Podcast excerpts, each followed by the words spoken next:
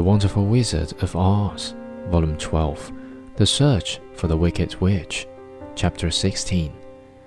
We dare not harm this little girl, he said to them, for she is protected by the power of good, and that is greater than the power of evil. All we can do is to carry her to the castle of the Wicked Witch and leave her there.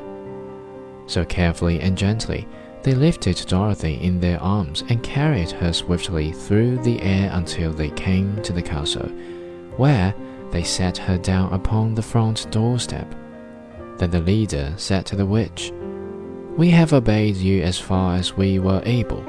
The Tin Woodman and the Scarecrow are destroyed, and the lion is tied up in your yard.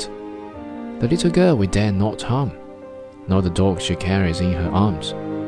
Your power over our band is now ended, and you will never see us again.